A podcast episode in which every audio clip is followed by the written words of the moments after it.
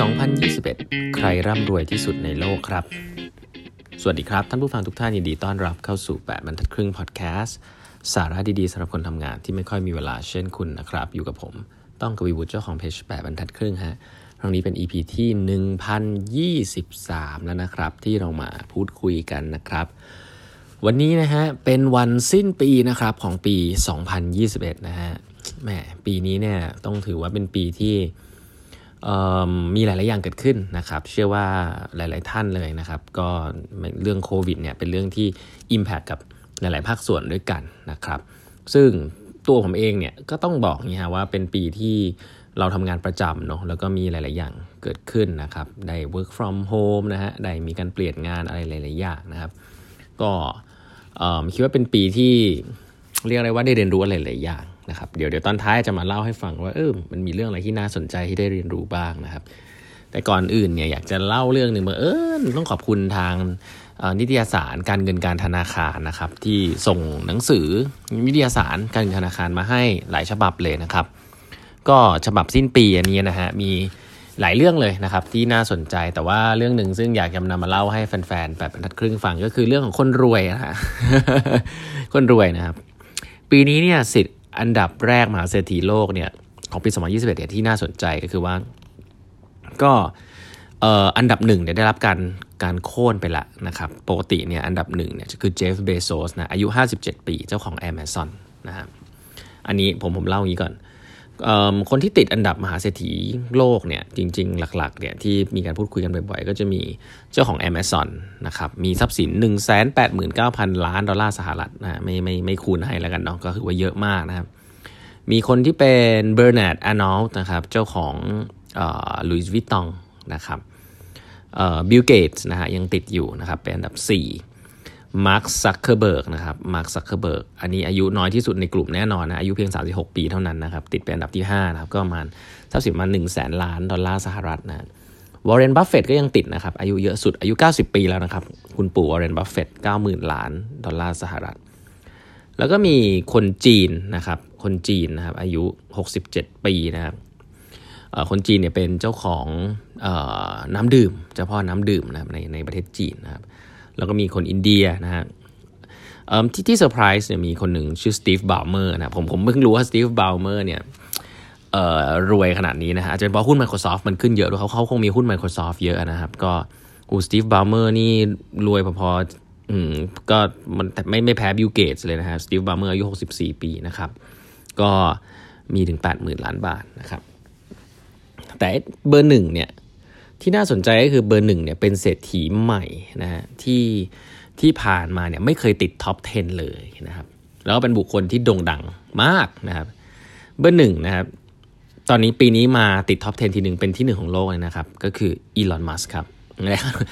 ช่วงนี้เล่าหนังสือเกี่ยวกับอีลอนมัสบ่อยแล้วมาเจออันนี้ก็เลยอยากจะมาเล่าให้ฟังว่า เออ เราผมผมเล่าไปเยอะนะว่าอีลอนมัสเนี่ยในช่วงยุคแรกที่ทำบริษัทเทสลาเนี่ยจริงๆ ถึงขั้นที่แบบเกือบจะล้มละลาย แล้วก็ไม่มีเงินจ่ายเอามาเอามาจ่ายพนักงานนะครับ แล้วก็ต้องเอาเงินตัวเองมาลงทุนกับบริษัท คือมีความเชื่อในวิชั่นเรื่องนี้จริง ๆ นะครับ สุดท้ายเวลาผ่านไปครับ ตอนนี้หุ้นเทสลาเนี่ยขึ้นไปโอ้โหเกิน 1,000 เหรียญสหรัฐ แล้วก็เรื่องของรถยานยนต์ไฟฟ้าเนี่ยผมก็คิดว่ามันคงไม่ใช่เรื่องใหม่แล้วเนาะมันคงเป็นเรื่องที่รอเวลามากกว่าว่า เมื่อไหร่มันจะเกิดขึ้น แต่ก็ต้องว่าอีลอนมัสเนี่ยเริ่มทำมา 10 กว่าปีเนี่ยก็ใช้ว่า eating glass ผมใช้คำนี้นะกันเพราะว่าคำนี้เขาใช้ในหนังสือของเขาเนาะชื่อว่า eating glass คือกินแก้วเขาบอกเขาเหมือนกินแก้วทุกวัน eating glass คือมันโหดมาก พอพอเห็นเขาขึ้นทำเนียบเป็นมหาเศรษฐีอันดับหนึ่งของโลกเนี่ยก็แอบดีใจแทนนิดนึงนะฮะว่าเออเขาก็คงจะค่อนข้างจะ ประสบความสำเร็จนะครับ ทั้งไม่ว่าจะเป็น Tesla เอง แล้วก็อีกบริษัทหนึ่งก็คือ SpaceX นะครับ SpaceX ก็จะเป็นบริษัทที่แน่นอนอะทำจรวดที่ลงมาจอดเองได้เนี่ยมันก็คงเป็นอะไรที่ Amazing พอสมควรนะครับ เพราะฉะนั้นElon Musk นะครับตอนนี้อายุ 49 ปีเท่านั้นนะฮะก็แก่กว่าแค่ Mark Zuckerberg คนเดียวนะครับใน list นี้นะครับก็เป็นอันดับหนึ่ง ของโลกละตอนนี้นะครับ Elon Musk แล้วก็เชื่อว่าจะร่ำรวยเพิ่มขึ้นไปอีกนะครับเพราะว่าเมื่อใดก็ตามที่บริษัทอย่างเทสลาเนี่ยกลายเป็น mainstream ขึ้นมาจริง ๆ แล้วก็กระจายไปทั่วโลกเนี่ยก็จะน่าจะน่าจะทำให้เขาโด่งดัง แล้วก็เป็นเหมือน Iron Man ตัวจริงแน่ ๆ เลยนะครับ นี่คือ Elon Muskนะครับ อีกสแตทหนึ่งที่น่าสนใจนะฮะ ก็คือว่า 10 อันดับมหาเศรษฐี ประเทศที่มีมหาเศรษฐีมากที่สุดนะครับในปี 2021 เนี่ย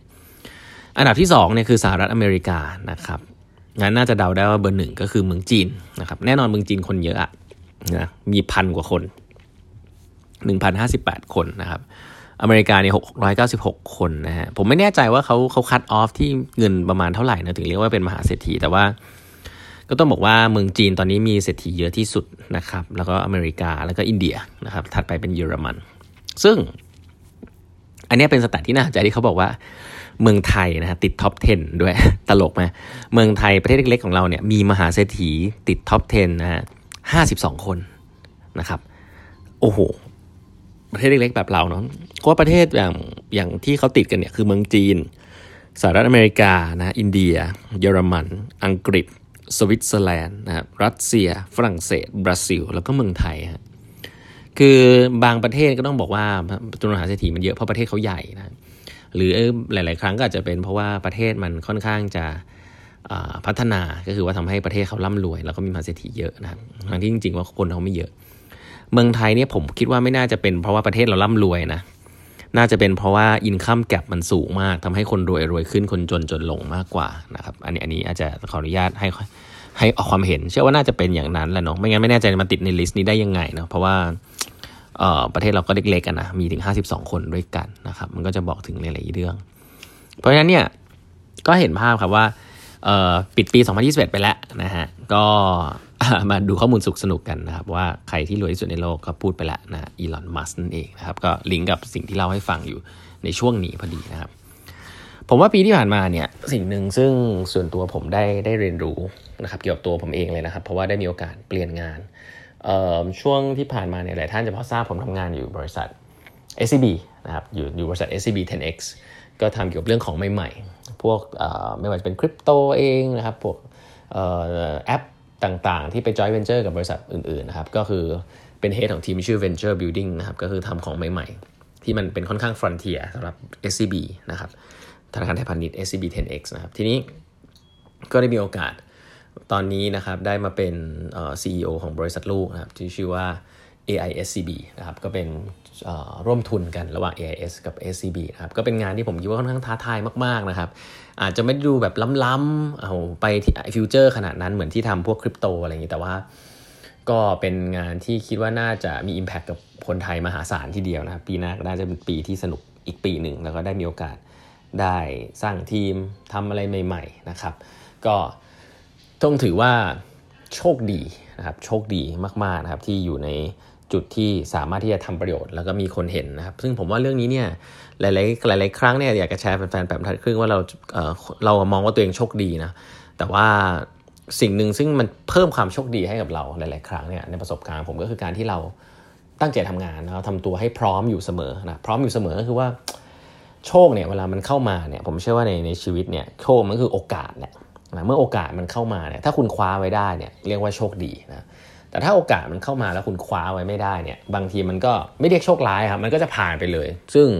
หลาย ๆ ครั้งเนี่ยก็เพราะว่าเราไม่พร้อมเราไม่เตรียมพร้อมนะเพราะฉะนั้นการเตรียมพร้อมที่ดีที่สุดก็คือทำทุกวันให้ดีที่สุดนะครับทำทุกวันให้เหมือนกับว่าเรามีประโยชน์ แล้วก็ทำใช้ความรู้ความสามารถของเราให้ได้มากที่สุดเท่าที่จะทำได้นะครับ เพราะฉะนั้นแล้ว ผมคิดว่าเรื่องหนึ่งที่ได้เรียนรู้จากปี 2021 เนี่ยก็คือว่า เมื่อโอกาสมันผ่านเข้ามาแล้วเนี่ยมันมีสำหรับคนที่พร้อมเท่านั้น คนที่พร้อมเนี่ยจะเปลี่ยนโอกาสนั้นให้กลายเป็นโชคดีสำหรับตัวเองนะครับ ก็ปี 2021 เนี่ยถือว่าเป็นปีที่ผมเชื่อหลาย ๆ ท่านเนี่ยก็จะพบกับ